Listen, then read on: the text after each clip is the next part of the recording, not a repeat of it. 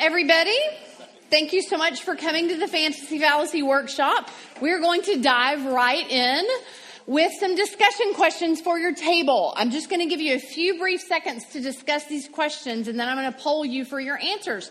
Here's the first question. Oh, I've got the clicker. Here's the first question.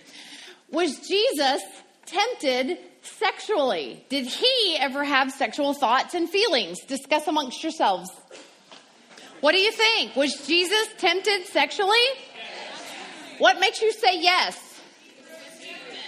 Because the Bible tells us he was tempted in every way, and there's no asterisk that says, well, except for sexually, because he wasn't one of those kind of guys. No, he was tempted in every way known to human beings, not just to men, but to women also. He was tempted in every way.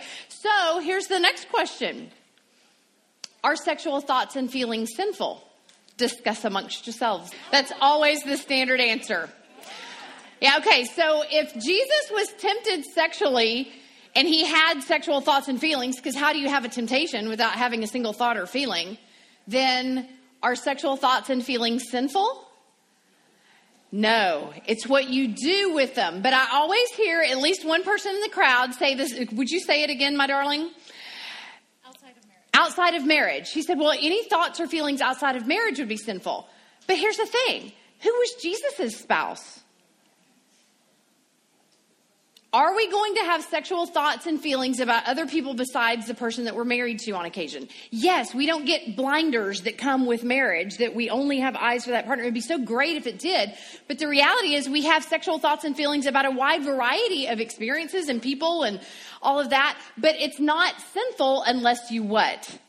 Act out on it. That's right. I love what Martin Luther said. You can't keep a bird from flying over your head, but you can keep him from building a nest there. So let's uh, talk about this one. What came first, the fall of man or sexual intimacy? All right, sounds like y'all are a pretty biblically knowledgeable crowd. Yes, sexual intimacy came before the fall of man. So, is there anything sinful about married sex between a husband and a wife? Absolutely, positively not. But you'd be amazed at how many people assume that well, sex is dirty and bad, and yeah, but God makes an allowance for it in marriage. No, God created it as a perfect, sinless part of marriage, but then the fall of man crept in and made it bleed way outside its borders of marriage. Is it possible for a married couple to enjoy a healthy sex life with absolutely no guilt, shame, or inhibition? Should be. And so here's the final question is it possible for Christians to talk openly about sexuality with absolutely no guilt, shame, or inhibition? Gosh, I hope so. I hope so because let me just go ahead and give you a disclaimer right now. If you think that this is going to be the candy coated version of a sex talk, you're in the wrong place. Um, we are going to talk about pretty much all things sexual, a wide gamut of them anyway, and we're going to talk very. Um, somewhat graphically about them only in the sense of I need you to understand yeah there's there's a certain principles that I can best relate to you through case studies. And so if you're the type of person who feels as if you'd be triggered by any open honest dialogue on this topic, eh, then I just want to give you full permission to jump ship now. I would rather you jump ship now than in the middle of, you know, of, of the talk. So by all means, it will not offend me in the least if you feel as if this workshop might be too much for you or too intense. But um, I feel like we've been candy coating it for far too long as Christians, and it's the church's responsibility to go deep in this topic and dispel a lot of the myths and create a lot more knowledge around it. So let's go to the next slide here. Let's talk about the seven distortions of sexuality, which happened from the dawn of time. Um, Satan has no new tricks. In Genesis alone, sexuality was distorted seven different ways. We've got polygamy, homosexuality, fornication, rape, prostitution, incest, and evil seduction. So people automatically assume that sexual fantasy, which often includes a lot of these different types of things, is uh, that any kind of fantasy must be bad, it must be sinful. But let's remember that fantasy is really just a progression of thoughts that meet a psychological need. And are thoughts a sin? Are sexual thoughts a sin? No. If sexual thoughts create a feeling in you, is it a sin? No, it's what you do with those feelings that make it a sin or not. If you're channeling all that sexual energy directly into your marriage bed, you are not sinning. And for for women especially, they really struggle with this whole notion of letting themselves fantasize. They want to stop that thought dead in its tracks in their brain. But here's the thing. Boy babies and girl babies, when they are conceived, they are identically, um, yeah, their, their genitalia are identical. What happens after I think the, about the fourth month of gestation is that if there's certain Y chromosomes, the uh, clitoris sprouts and becomes a penis. So you can imagine that the clitoris and the penis basically serve the same function. That's where the the that's the primary location of the majority of our sexual nerves. That's where they're located. And so envision, let me ask you this question. You'll probably laugh, and that's okay. Is it possible for a man to have sex with a penis in this position? that is flaccid? No. What has to happen? It has to become erect. It has to fill with what? Blood. How does it fill with blood? The pituitary gland sends messages that says send more blood flow there. What causes his pituitary gland to send the blood flow there? His brain, thoughts in the brain for so if the male and female genitalia are basically very similar in that regard for women who are saying i will not let a sexual thought come into my mind god would not be pleased with that that would be sinful what do you think happens to their libido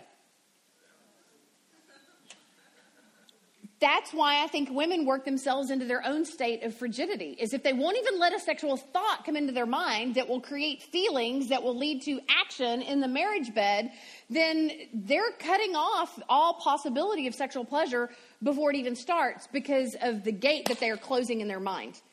You have to open that gate to some sort of sexual thought to send a message to the pituitary gland, to send blood flow to the clitoris. And if there's not blood flow to the clitoris, it could be very uncomfortable. It could even be painful. It can feel like he's just pushing the elevator button, trying to make it go somewhere. And she's just like, that's not doing anything for me. When the reality is, is until she gets blood flow to that part of her body, no kind of stimulation is going to do anything for her. But when it's engorged, when there's blood flow there because she's thinking sexually uh, sexual thoughts and she's feeling sexual feelings, then any amount of touch, whether that's with his fingers or tongue or penis or whatever, then it's sexually stimulating. So we have to especially teach women that you need to open your mind to sexual thoughts and fantasies in order to prepare your body for what you're hoping to have happen. So let's not throw fantasy out as if it's you know like throwing the baby out with the bathwater. Let's uh, let's look at how has how is fantasy actually a friend? I'll just zip through these very quickly. Number one, fantasy can numb us to unbearable pain. How I know this is my daughter had an accident when she was 16. She her car hit a tree. Her face went through the windshield. She took the rearview mirror off with her ear. I'm standing beside her in the emergency room while they are stitching her ear back on. She has no eyebrow. I mean, just the whole side of her face was mangled. And I was so freaked out for her. And I just said, Erin, let's go on a fantasy trip. Where do you want to go? The Great Barrier Reef. What are we going to do there? We're going to scuba dive. Who are we going to take? Terica and Sharon. And how are we going to get there? Jet plane. What else are we going to do? 30 minutes later, the doctor says, Okay, we're all done. We got your ear stitched back on. She said, Mom, that was amazing. I didn't feel a thing because her brain went somewhere else. Her brain fantasized about something else. Isn't that what children do when they're being traumatized?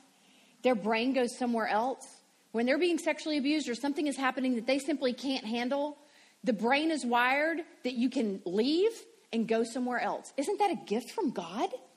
Isn't that a gift from God? So, number two, it motivates us toward an established goal. If you want to lose 100 pounds, you should keep visualizing and fantasizing about what life is going to feel like when you're 100 pounds lighter, and it keeps you motivated. Number three, it helps us prepare for a life transition. I have long heard that, oh, when your children leave the nest, oh, that's such a traumatic time for a woman. Oh, she starts shutting down and she loses her identity. And it's like, nope, I'm going to fantasize about the opposite. I'm like, when I launch my children strong out of the nest and they stand on their own two feet and we get to cut the apron strings and we get a big fat raise and we can have all the sex we want in our empty nest and And now my kids are 20 and 23, and technically we have an empty nest. My daughter's working on grad school in New York. My son lives in the garage apartment out back. He only comes over when he needs food or a tuition check, which suits us fine. So, fantasizing about how great life is going to be has helped us ease into this season with grace. Number four, it warns us about a possible future event. One of my coaching clients contacted me and said, I'm so scared that I'm going to fall into this affair with this guy that I see on a train every single day on my way home from work. And I said, well, what in the world makes you think that you're going to have an affair? And she said, well, that just, it just keeps popping up in my mind that because we ride the same train every day, he's eventually going to notice me and he's going to strike up a conversation and we're going to get off at the same stop. And it's just going to, you know, she just let it had been totally out of control in her head.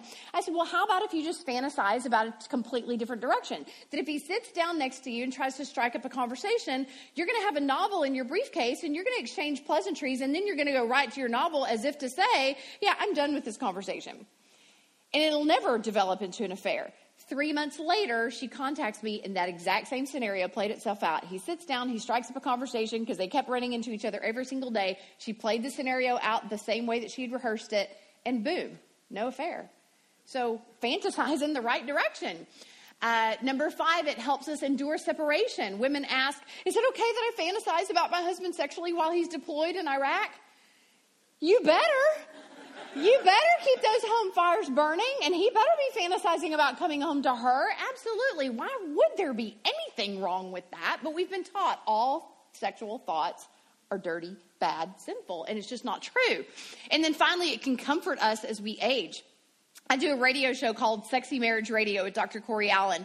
There was a guy who emailed us as a result of one of the shows, and he said, um, he said, Is it a sin that when I fantasize about my wife, I fantasize what it was like 30 years ago before we started aging and worrying about Alzheimer's setting in, which, by the way, remind me to come back to Alzheimer's in just a second, okay? Um, before erectile dysfunction became such an issue, all of that kind of stuff. Remind me to come back to erectile dysfunction. Um, he was fantasizing about his wife's younger days when they had a lot more energy and time and passion for one another. I said, why in the world would you think that that would be a sin? To fantasize about the good old days of what it was like. Don't we do that with music? Oh, music's just never the same. Like we we do that. We we rewind the tape and we relive the glory days. What would be wrong with an aging couple remembering how great it was, but celebrating what they can still do? So okay, I said I was going to come back to Alzheimer's. Did you know that the number one preventative measure that every human being can take to prevent Alzheimer's is frequent orgasm? Because it lights up every part of the brain like no other activity. Can we just have a yay God on that? Yay God?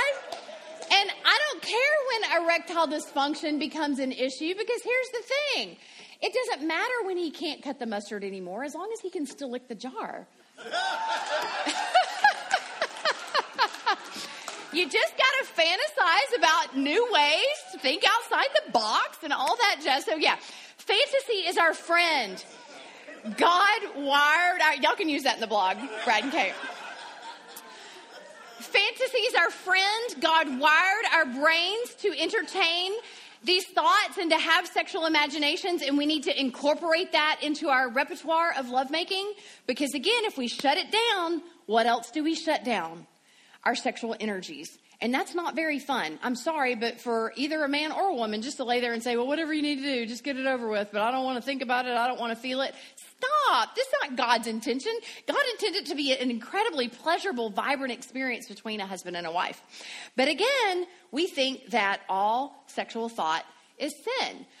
And the reason that we so often think that is because of this particular passage of scripture. In Matthew 5, 27 through 29, this is part of the Sermon on the Mount, and Jesus is talking to his disciples, and he, make, he makes reference to what the Pharisees have been saying, and Jesus adds to it. So we're going to read the passage, and then I'm going to explain the larger context. We were just having a conversation in the back of the room about how you can't take a passage of scripture out of context and, uh, and ascribe meaning to it. You have to understand who was the speaker, who is he speaking to, what was happening in the culture at the time that made him say that, what did he say just before it, what does he say just after it. You have to look at it through a hermeneutical lens to properly interpret that scripture. But people have focused in on this You have heard it that it was said, You must not be guilty of adultery, but I tell you that anyone who looks at a woman and wants to sin sexually with her, in his mind, he has already done that sin with the woman.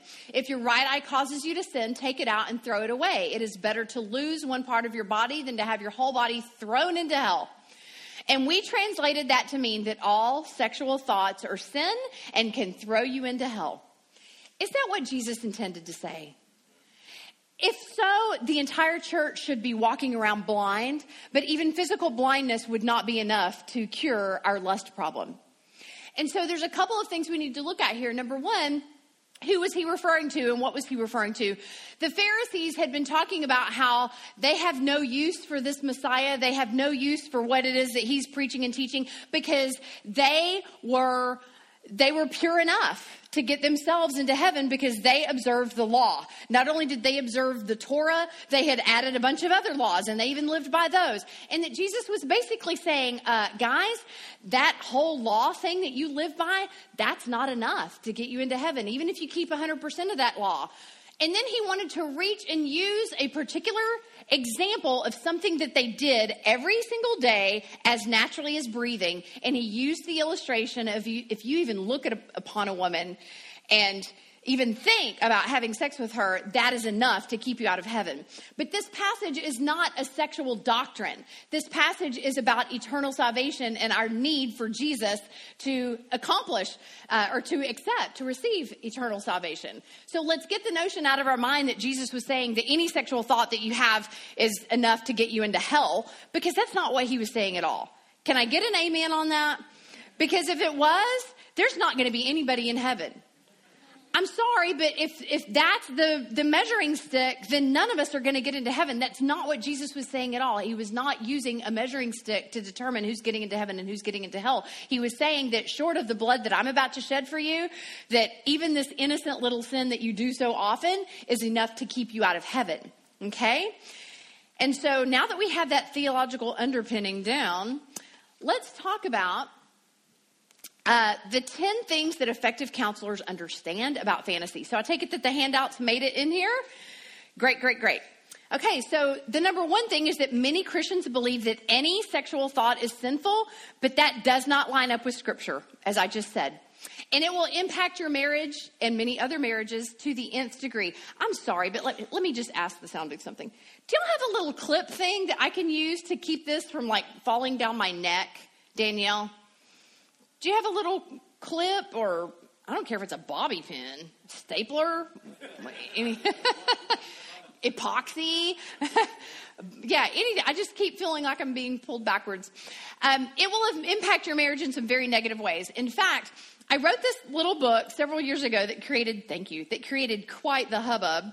It's called The Sexually Confident Wife about connecting with your. Thank you. Thank you, thank you. Um, uh, yeah, it was about connecting with your husband, mind, body, heart, and spirit. And after that book was published, the reason that it created so much hubbub is because the um, the hardback version, I included sketches in it, not pic. Scandalous. Um, it wasn't pictures of real airbrushed Abercrombie and Fitch supermodels like we're used to seeing in the books and going, well, I don't look anything like that, so I, can't, I guess I can't be sexually confident. I told the publisher, I want sketches of real women with cellulite ripples, stretch marks, saggy boobs, pregnant bellies, flat chests. I want real women so that when women look at these pictures, they go, well, I'm at least that hot, if not hotter. And then they feel really sexually confident. But when the paperback version came out, they were like, well, we better tone it down and take the pictures out. But I, if I told you how much of an advance they gave me for the fact that you know I had this great idea with these sketches in it, you would choke. But I told them I'm not giving you the advance back just because you take the pictures out, and they were like, "That's fine, that's fine." But anyway, we released that book, and it was quite scandalous because I had these sketches in it, and um, I got a phone call from a woman who said, "My husband and I." are the owners of one of the largest Christian bookstore chains in North America, and we are choosing to carry your book, The Sexually Confident Wife, in our Christian bookstore, even though it was written for the mainstream market. The reason I wrote it for the mainstream market is because I wanted, I didn't want can, another candy coated book about sex. There's plenty of those Christian books out there. So I had to go through a main through a mainstream publisher. But people could tell that I was a Christian because of my you know points of view, my worldview, and all that kind of stuff. But she said, "We're choosing to carry it in the Christian bookstore because of my personal testimony. Would you mind if I just share a little bit of that with you?" And I could tell by her voice that she was quite elderly, and I felt so honored that she would even make this call and initiate this conversation. She said, "Shannon, we've been married 52 years." And at 30 years, we were headed to divorce court. And my husband said to me the week that our divorce was supposed to be final, Would you please just consider seeing a counselor about your sexual hangups? Because I feel as if that's the only reason for this divorce. And so she went to see a counselor. And back then, the only one she could find was a male counselor. But she explained what the situation was and he said well what is it that exactly causes you to hit the wall? What is the hurdle exactly? And she said well i'm just afraid that the feelings or the, the thoughts that come into my head and the feelings that those create that god sees those and surely he would be displeased and he said, Well, you know, if God wired your brain in such a way that your husband's touch makes you think sexual thoughts and that creates sexual feelings and that that turns you on, isn't that a blessing rather than a burden? What if you just reframed it and looked at it differently? So she decided that rather than give up the marriage, she would give up the guilt behind her fantasy life. And she went back home and told her husband about the breakthrough that she hoped to have. And so they re engaged in their sex life. And she said, Shannon, over the past 22 years, our sex life has been hotter than it ever was in the first 30. And she said, in fact, at 72 years old, I have more intense orgasms than I have ever had in my entire life. And I thought, hallelujah, maybe the best is yet to come for all of us, you know, no pun intended. And so, yes, th- yeah, I, I think, I'm, oh, she's got some tape. Thank you, thank you, thank you. You can just tape it to my neck. I don't care. Awesome. So, number two, uh, and we're going to refer back to that. Oh, we're not going there yet. Sorry.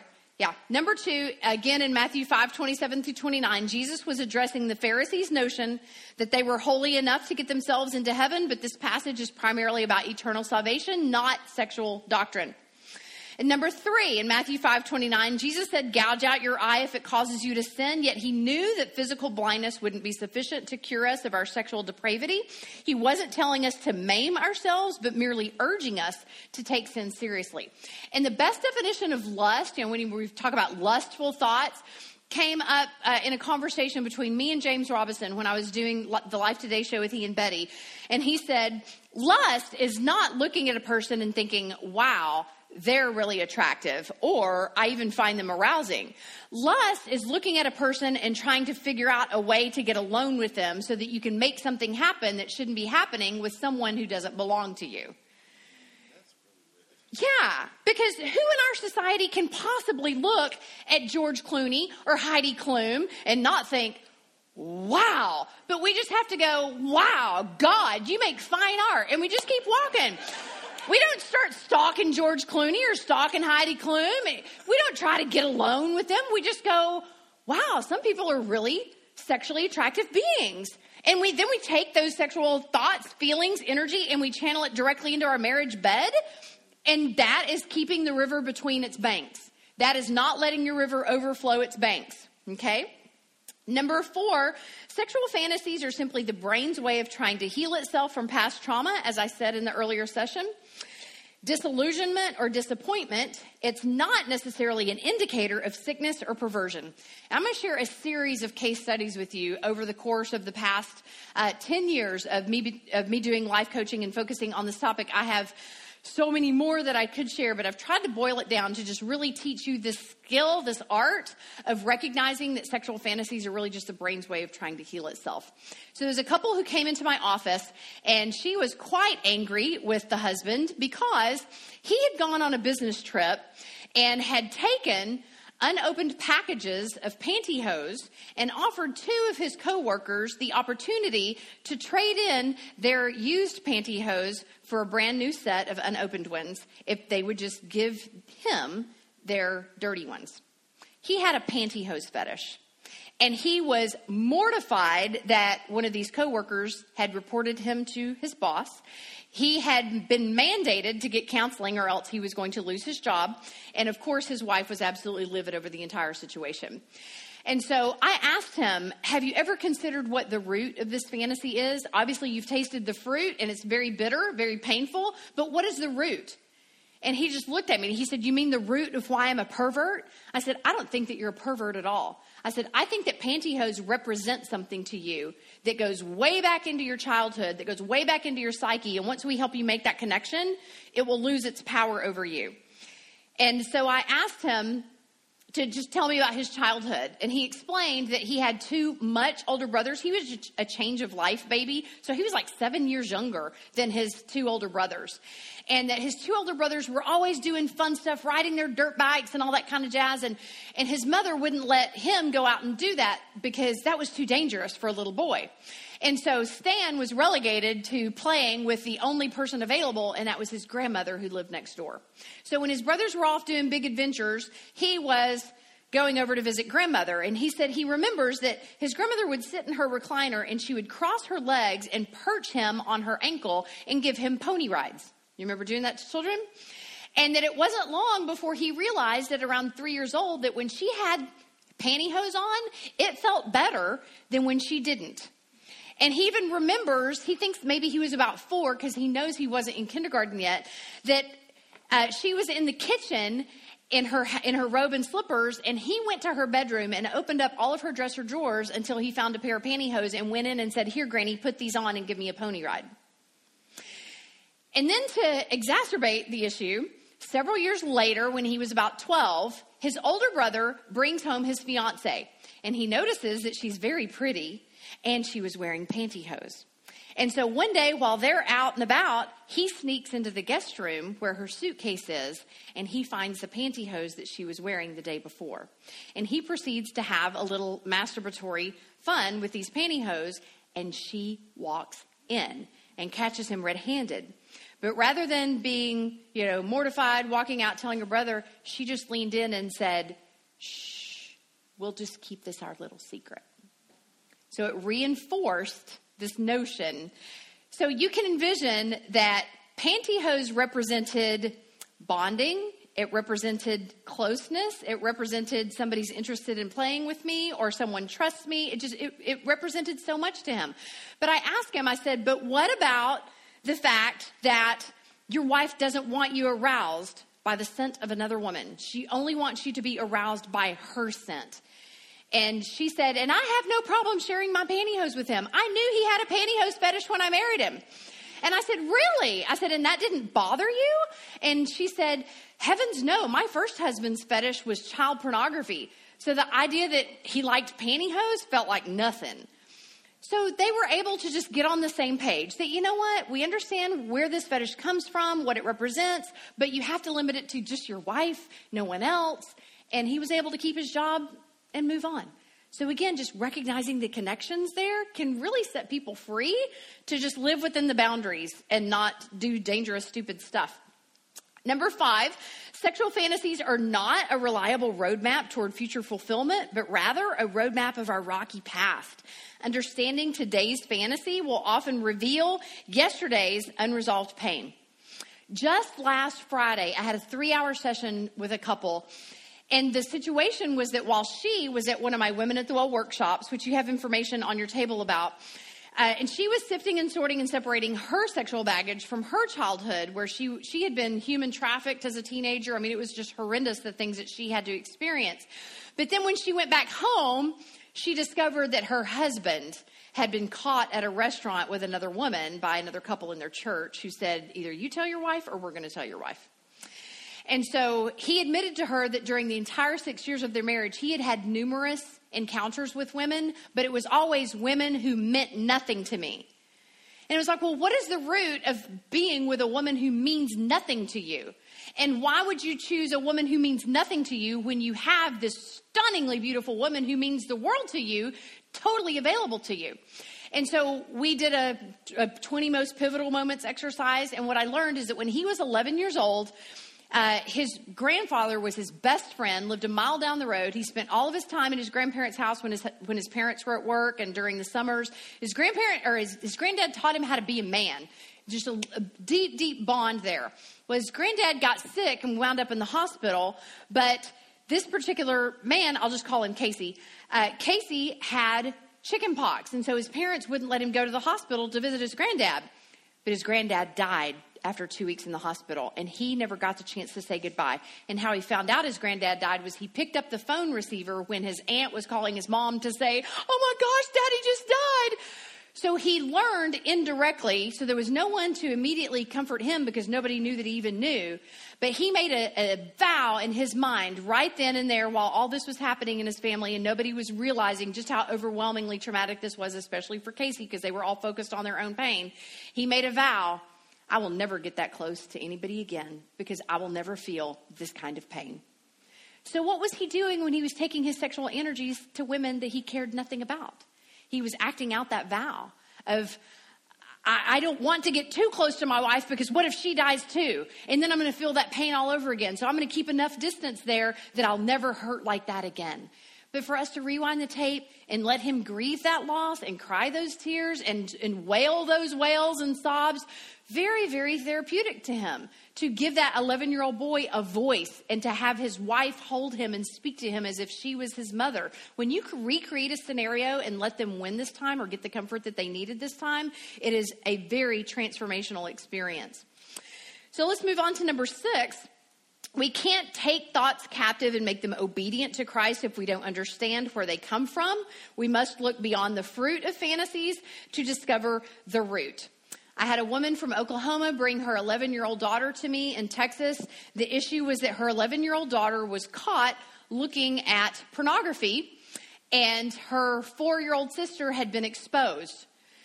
And so I started asking lots and lots of questions of Megan as to you know, what is it that you're looking for and what kind of feelings does it create in you and what kind of feelings were you feeling before you even sat down to the computer, sort of a thing. And what I learned is that four years prior, when her mother was pregnant with her younger sister, they had had a boating accident and her dad had been killed. And she said, I can remember before my dad died my mom would braid my hair and she would do my makeup and she would take me to the mall and we would shop and we had a really great time. But she said, since my dad died, my mom hasn't done any of those things. All she does is walk around the house and do laundry and clean and yell at me and my sister. She said, and my sister's never gotten to see her as a happy person because she was pregnant, you know, she was in utero when her dad died. And I asked her, I said, Megan, what words do you put into the search engine when you're sitting down to surf for porn. I said, Are you looking for a man and woman having sex, thinking that she was just naturally curious? She said, No, that's gross, which an 11 year old typically does think that's gross. I said, Are you looking for two women together? And she said, No, that's even grosser. And I said, Well, what exactly are you looking for? She said, I'm just looking for a woman pleasing herself. And I said, What is it about that image that intrigues you? And she said, They always look so happy because they're smiling, and they always look like they're in control. What do you think that was indicative of? I don't ever see my mom smile, and her grief is way out of control. And I think that her exposing her four year old sister to that was really her subconscious way of playing the big sister role to say, not all women are like our mom. There are women out there who are happy and who are powerful and who do have pleasure in their lives. Here, let me show you some pictures of that. But I came back to the mom and said, I'm not blaming you for Megan's issue, but I believe the connection is that she is trying to call attention to your need for grief counseling. Is there any way that you would work with me to grieve the loss of your husband? She did it with a happy heart. Megan is now 16 years old, doing so, so much better, reconnected with her mom. The, the family needed that to move on beyond that incredible pain that had her, that had them all really so stuck. Number seven, the sexual brain's job is to compartmentalize pain long enough to experience euphoric pleasure. I had a couple of uh, case studies I wanted to share on this one. Uh, one was Michelle came to one of my first Women at the Well workshops long, long ago, and her big shameful secret was that she was addicted to porn. Not her husband, she was. And I said, What are the keywords you put into your search engine? And she said, well, I look for threesomes. And I said, well, that's one of the most common searches on the planet. And she said, no, it's not the kind of threesome that most people look for. I'm not looking for two women and a man. She said, I'm looking for two men and a woman. And I said, well, tell me about your family of origin. And what I learned is that she had an older brother and a younger brother and two parents who were stoners. And what they would often do is lock themselves in the bedroom and get higher than a kite. And it was during those times that her older brother would drag her into the room that he shared with his younger brother and molest her. And her only hope for being rescued, because she knew that her parents were totally checked out and would never hear anything, was that if the younger brother used the key underneath the baseboard to let himself into the bedroom to disrupt the cycle. So you can see how from a very early age she was fantasizing about there being two men, but it was it wasn't for pleasure, it was for survival. But you can see how that would have translated into her adult fantasies of a woman having two men, but she's not in danger. There's not a threat. She's enjoying it. So it recreated the scenario, but somehow in her mind she won this time but of course you don't win with being addicted to porn but for her to make that connection that that was really about the trauma that she felt being held captive in her bedroom by her older brother and desperate for her younger brother to rescue her was very eye-opening for her then i had a 31 year old client come to me she was bewildered. She was one of the shut down ones. She had absolutely no sexual desire for her husband. And the reason was because she was also incredibly mortified by the sexual thoughts that went through her brain when she was sexually aroused. But the nature of the sexual thoughts that went through her brain was that they were lesbian fantasies.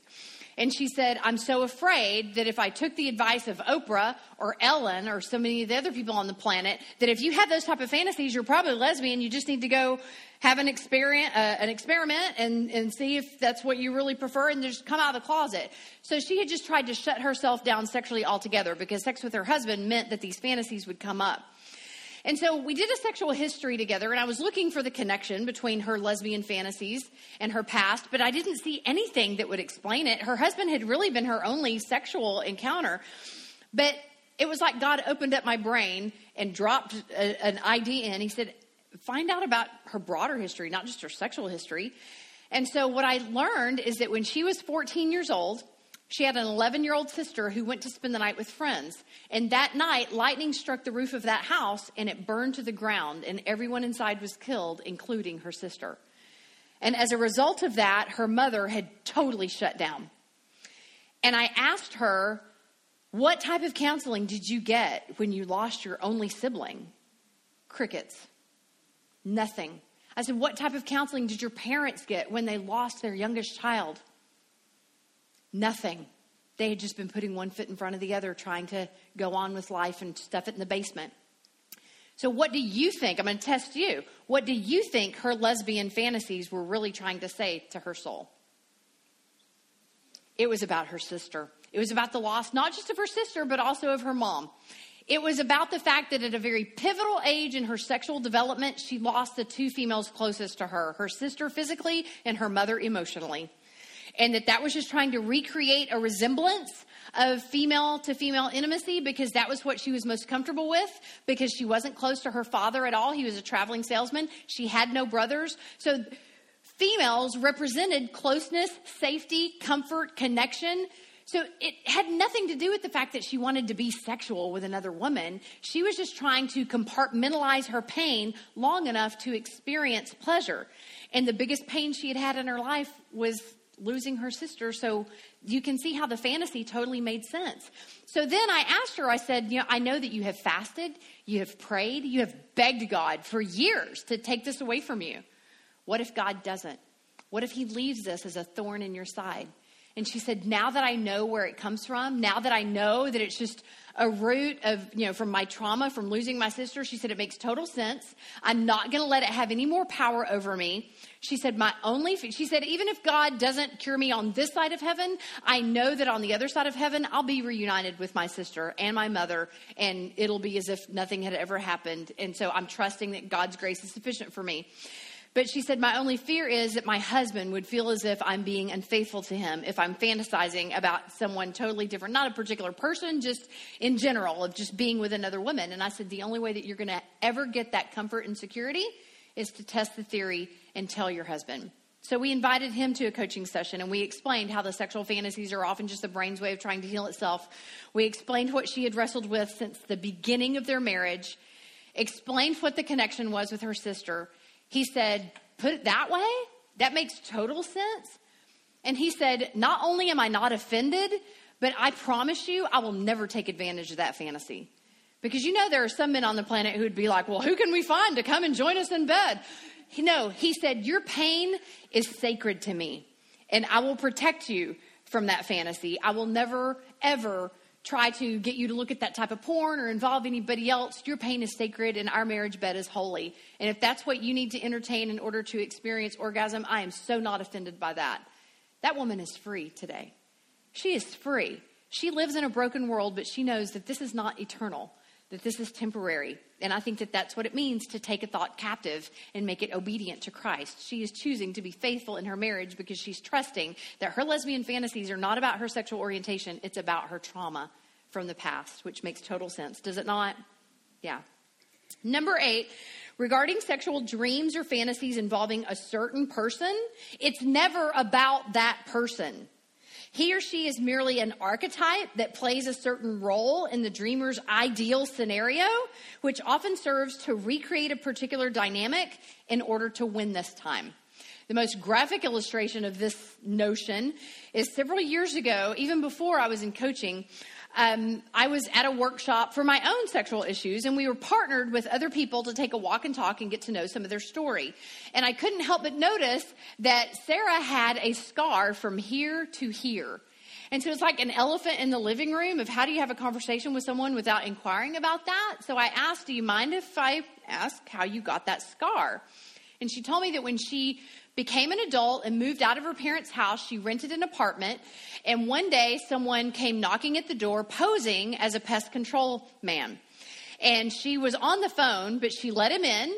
And um, as soon as she hung up the phone, he took the cord of his machine and wrapped it around her neck, forced her to the ground, raped her, slit her throat, and left her for dead. But she didn't die. She was in the hospital for many, many weeks and upon discharge, she was told, You really need to get some psychological counseling.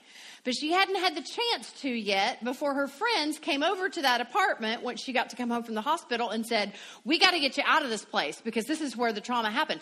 Let's go to the bars. Let's go drink. Let's go dance. So Sarah was going to these bars, numbing her pain with enough alcohol to lower her defenses, and she was zeroing in on particular men taking them home. And as soon as she would close the door, she was on top of them. She didn't give them a chance to come on to her. She immediately, she was the predator. What do you think she was doing? She was recreating a scenario in order to win this time. No way would she ever feel powerless again. She would exert her power over them. And the interesting thing is that when her counselor had asked her, What do all these men have in common? They were all tall, dark, and olive skinned, which resembled her rapist. She was trying to recreate the scenario to win this time. But thankfully, she had gotten into enough good counseling that she recognized that this is this is spinning my wheels. I'm never going to regain my sense of power doing something so stupid as this. So just remember, and you know, obviously it was never, it wasn't about those guys in the bar. It was about what they represented because of how they looked, which is often, uh, often the case when you have them do a sexual history worksheet. That there's something that surfaces there, that there's a connection between these people. Number nine, if we see a particular fantasy uh, terrible, or I'm sorry, if we find a particular fantasy terribly troubling, we have two options. We can change the dynamics of the fantasy or we can change our response to it. And so there's a particular, um, uh, I won't bother going into this because you can read it uh, at another time, but you can retrain the sexual brain. If there are parts of the fantasy that is really troubling to you that you feel like does not line up with your spiritual values, you can tweak it. Because here's the thing in a fantasy, you are the storyteller. You control who the characters are, what they represent, what age they are, what sexuality they are, just et cetera, et cetera, et cetera. You control the story. And so if there are parts of it that really, really bother you, you can retrain your brain to think of it in healthier terms. And the main thing that I say is don't reward that particular troubling fantasy with an orgasm because you're basically just training your brain to stay deep in that rut. Even if you need to say to your spouse, I'm really wrestling with that fantasy that I find so troubling. So I'm going to press the pause button on our lovemaking. I'm going to go sit, have a cup of tea, say a prayer, meditate for a few minutes. I'll be back. A spouse who understands what they're trying to do, I hope, would celebrate the fact that they're taking control of their sexual brain. They're trying to rewire it in a healthier direction that they can be comfortable with. But uh, another um, case study that kind of brings this to light. There was a woman who came to a woman at the well last summer. They had been married 21 years, and her husband was a sexy marriage radio listener. And he said to her, We either have to work on our sex life or work on the divorce, but the choice is yours. But he was tired of, after 21 years, begging, begging, begging. And the thing that he wanted most was, was for them to freely engage in oral sex. The thing that she wanted least was to receive oral sex. It wasn't about performing. She didn't have a problem with that, but she did not want to receive oral sex from him. And I said, okay, there's got to be a psychological root to this because most women find that to be quite pleasurable. So, asking her questions about her childhood, what I learned is that at three years old, she was often staying with an elderly man in the neighborhood named Pop Pop who would babysit for the local moms if they just needed to run errands without kids. You see where this is going, don't you? So at three years old, she distinctly remembers Pop Pop. This is one of her earliest memories. Pop Pop touched her inappropriately. And she said what she remembers most isn't how it felt, but the smell on his fingers. Well, what three year old is taught personal hygiene? So, you know, of course, any cracker crevice that hasn't been washed regularly is going to have a smell, but you know, she, did, she couldn't process that. But then when she was 12, she was at a slumber party where there were other girls in the neighborhood who were talking about how they used to stay with Pop Pop too. And several of them had said that Pop Pop put his face down there and used his tongue. And so for her to go, wait a minute, Pop Pop did that to them, but he didn't do that to me. She assumed it was because there's no way that she would have been palatable to a human being because of that smell that she remembers. So she had it stuck in her brain that there's no way that my husband would ever enjoy doing that to me because of how my vagina in particular smells or tastes. For her husband to learn that that's what it was rooted in, because he thought it was a trust issue. He thought that she just could not trust him. And he was like, Why in the world would you not trust me? He had no idea that she had been sexually abused and traumatized in this way. So for her to go back home and say, This is the real reason why I've never been open to that, and for him to convince her that I find you quite delectable please trust me with this. And for her to receive that they're going through a new, they're in a honeymoon phase of their marriage over the past year. Yeah. Yeah. And they actually have become marriage coaches to help other couples discover what is the root of what's holding you back in bed. Because when you ask enough questions about their childhood it's not hard to make these connections and figure out that yeah this isn't this isn't something in the marriage. This is about what you brought into the marriage that you've never processed. So, number 10, to control our fantasies rather than allowing them to control us doesn't mean that we never have them, but rather that we never act on them in an unbiblical way. Remember, even Jesus dealt with sexual thoughts and feelings and proved that there is no sin in being tempted. And so I just want to close with this particular question, and we alluded to it on stage as we were closing with John. If everyone on the planet could learn to look at their sexual fantasies, no matter how socially unacceptable they are, if they could look at those fantasies and discover the root instead of trying to create fruit from those fantasies, what kind of impact would it have on our world if every single person on the planet learned to do that? Think about the fact that there would be no more extramarital affairs because people would know what that temptation is really all about and that it's not about the fact that I want to be unfaithful to my spouse. There would be no more sexual harassment in the workplace. Y'all are supposed to laugh at that picture. Yes, a lot of people find that picture a little comical. There would be no more rape, incest, molestation because men would know what they really want is not to traumatize and victimize a woman. There would be no more child predators picking up our kids off the street and using them for pornography or human trafficking or molestation or whatever, there would be no more need for pornography. If we could teach our kids, you know, how to avoid these types of traps and that it's perfectly normal for you to have certain sexual thoughts and fantasies. As a matter of fact, one more quick illustration. Uh, there was a woman who contacted me and she said, My son is about to get married. And I know a secret that I feel as if I should maybe tell the woman that he's about to marry just to make sure that my about to be daughter in law knows what she's getting herself into. And this woman sounded like she had venom in her voice. And I said, Well, please tell me what it is that you have on your son that you're thinking you should tell his future wife. And she said, Well, when we were packing him up for college, I found a pair of women's underwear in his closet. And my immediate thought was that these belonged to his girlfriend and they've been sexually active. And he was like, No, mom, that's not it. Those don't belong to her. And she said, Well, who do they belong to? And he was like, They're mine, okay? And she didn't ask any more questions. She should have, but she felt the need to tell her, his about to be wife, that just so you know, he has a panty fetish. And it's like, is that really necessary?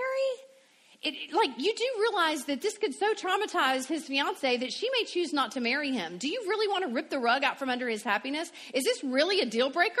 Because, like he said, those panties didn't belong to another woman. He bought those himself. I said, What do you think he bought them for?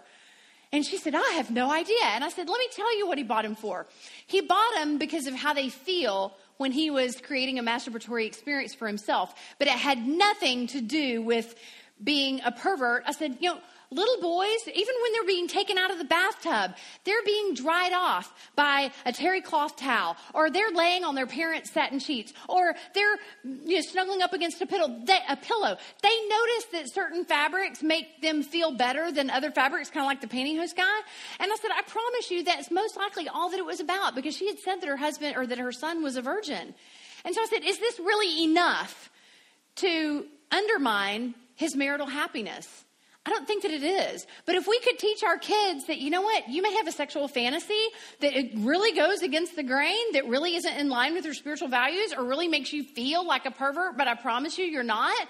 And if you're willing to talk to me or your dad or the youth pastor, or you know or somebody who can help you make sense of it I'll, I'll pay for you to see a counselor or whatever i don't want you going through life feeling like you're a pervert because you're not but I promise you that growing up in this world and in our household, you're going to have pain from childhood.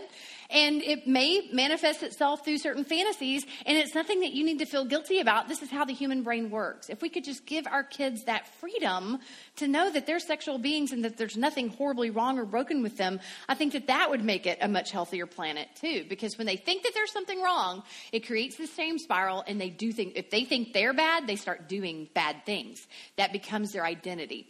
So anyway, I could go on and on about that. But yeah, think about the unplanned pregnancies that wouldn't occur, about the abortions that wouldn't occur, uh, about the STDs that wouldn't occur. If everybody could just take their thoughts captive because they understand the root and make those thoughts obedient to Christ, we wouldn't have all these sexual issues plaguing our society. And so, if you want to learn more about how to help other people understand these things, my recommendation is the fantasy fallacy about exposing the deeper meaning behind sexual thoughts. And then also for married couples, the passion principles about cel- celebrating sexual freedom in marriage. Both of these books are written to both men and women. It's not exclusive. This is where I broke out of my writing to women mold and I wrote to both men and women in those particular books. And then also, there's some cards on your table. If not, there's some in the back on, on the table on the way out the door about the Women at the Well four day intensive workshops that I host about five or six times a year for women to come and spend four days with eight to ten other women, other women completely anonymously to just unpack her sexual baggage and to experience healing in relationship because she was most likely wounded in relationship. And then just really quick, there's also some cards on your table about a mentorship program that I offer online. It's a 12 month mentorship called BLAST, which stands for Building Leaders, Authors, Speakers, and Teachers. I know that many of you who are marriage ministry minded are also thinking in terms of launching blogs or writing books or creating speaking platforms or enlarging the ones that you already have. And so I hope that you'll look into that mentorship program if it's something that I can coach you through uh, blossoming and becoming more of what God has created you to be and to do. Any final quick questions? I think we have like one or two minutes. Is it okay if I bleed into the break by a couple minutes? Great. Anybody have any pressing questions that you think that the rest of the group would really benefit from hearing the answer to? Yes, sir. I'm sorry? Oh, the, the thing about if he can't cut the mustard, he can still lick the jar. but I also wonder if, if the freedom to fantasize wouldn't couldn't possibly help some of the erectile dysfunction you know, about just fantasizing about your younger days and how very you used to be and what a great sex off y'all used to have before this became an issue, I would think could really build a man's confidence. So, yeah. Any other questions? Yes, Alvin?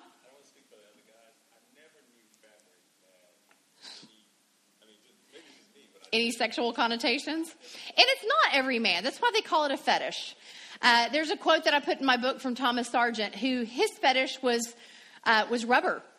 And his what he thinks is is that you you remember when uh, a long time ago people used to put rubber sheets and rubber crib pads in the crib and they would have rubber toys to play with. And he suspects that as children touch themselves that he maybe used some of these rubber toys.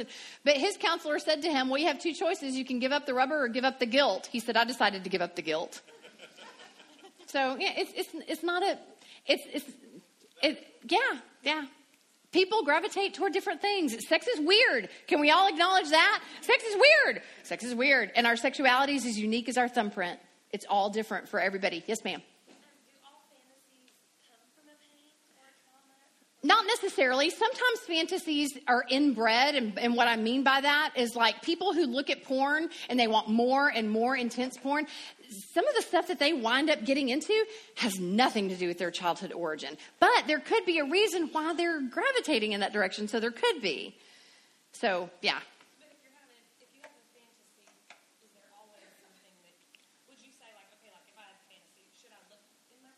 Absolutely. It wouldn't hurt. It wouldn't hurt to see if there's a connection there. It would set you free to not be fearful that, oh, am I really wired that this is what I want, that I'll never find fulfillment unless I experience this? Because fantasies are not a roadmap to future fulfillment, they're a roadmap to your rocky past. And acting them out is often what creates an explosion in your world where your marriage and your life will never be the same. So, really, fantasies are better left as fantasies. They serve a purpose when they're a fantasy, but it becomes a very destructive purpose when it becomes a reality. One more. Yes, ma'am.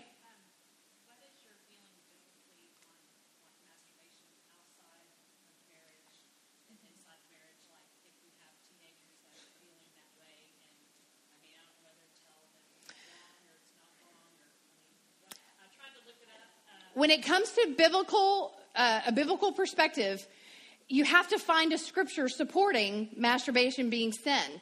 And I've searched and I've searched and I've talked and I've talked and asked people. There's not one. And so we're de- we deal with two realms biblical mandate, which it's not there, and personal conscience. So for a person who feels as if that would be sin for them because of what it triggers, what it represents, whatever, then my suggestion is that they not do it, that they live in accordance with their spiritual values because you don't want your sexuality and your spirituality going off in different directions. But there are other people who tell me that they feel no conviction in that regard and that they feel as if their reasons for masturbating are quite holy because it, they don't want to be sexual outside of marriage or before marriage or whatever.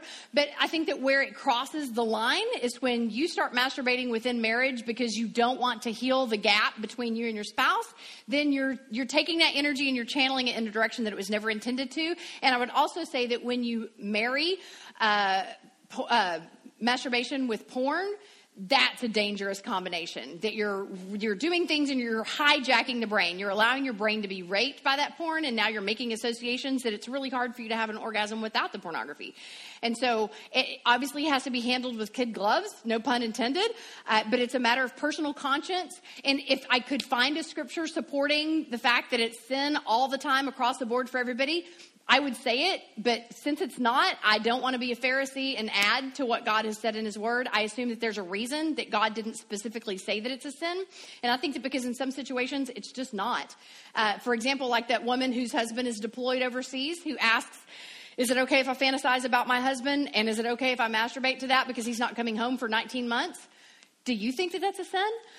Or for a man who uh, contacted us with Sexy Marriage Radio and said, I'm in my 70s and my wife died a year ago and my libido completely disappeared. But now, after a year of mourning, it's come back full force.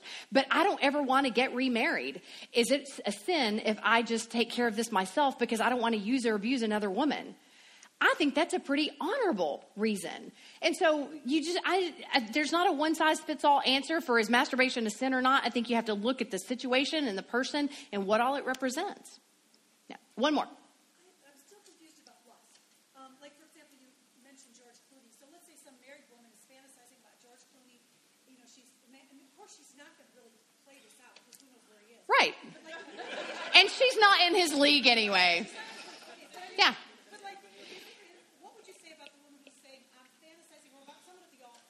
Here's here's my recommendation. I'm so glad you asked that question.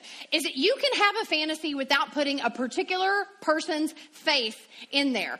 Fantasy is not about who the person is, it's about what role they play. And when you start putting in your boss's face or your pastor's face or your neighbor's face or your brother-in-law's face or or whoever, that's when you get way over into really dangerous ground because you're you're more prone to act out what you've been rehearsing.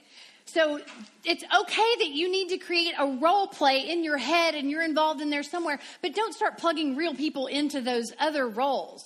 Does that make sense? Yeah. Yeah. So thanks again for asking that question. I'm going to say a quick word of prayer. Thank y'all for making time for this particular workshop. I hope you've learned a lot. Father God, thank you so much for the gift of our sexuality and the gift of our sexual brains. But God, Satan has distorted it in so many different ways and feeling so tremendously guilty over every sexual thought or feeling that we have is one of the ways that he has distorted it. But Lord, we thank you for that Hebrews passage that tells us that you yourself was tempted in every way. So we know that you had sexual thoughts and feelings and you showed us that we can live a sinless life by not acting out on those sexual thoughts and feelings in inappropriate ways. But God, I pray that you would help every married couple channel all that sexual energy that is created by their brains and their blood flow into the marriage bed where it belongs. And we pray that marriages would become such a beautiful reflection of of Christ's commitment and his passion for his bride, the church. Thank you for this time together and for these people and for all of the marriages that they represent and for the ministry that they do to keep those marriages strong. In Jesus' name, amen.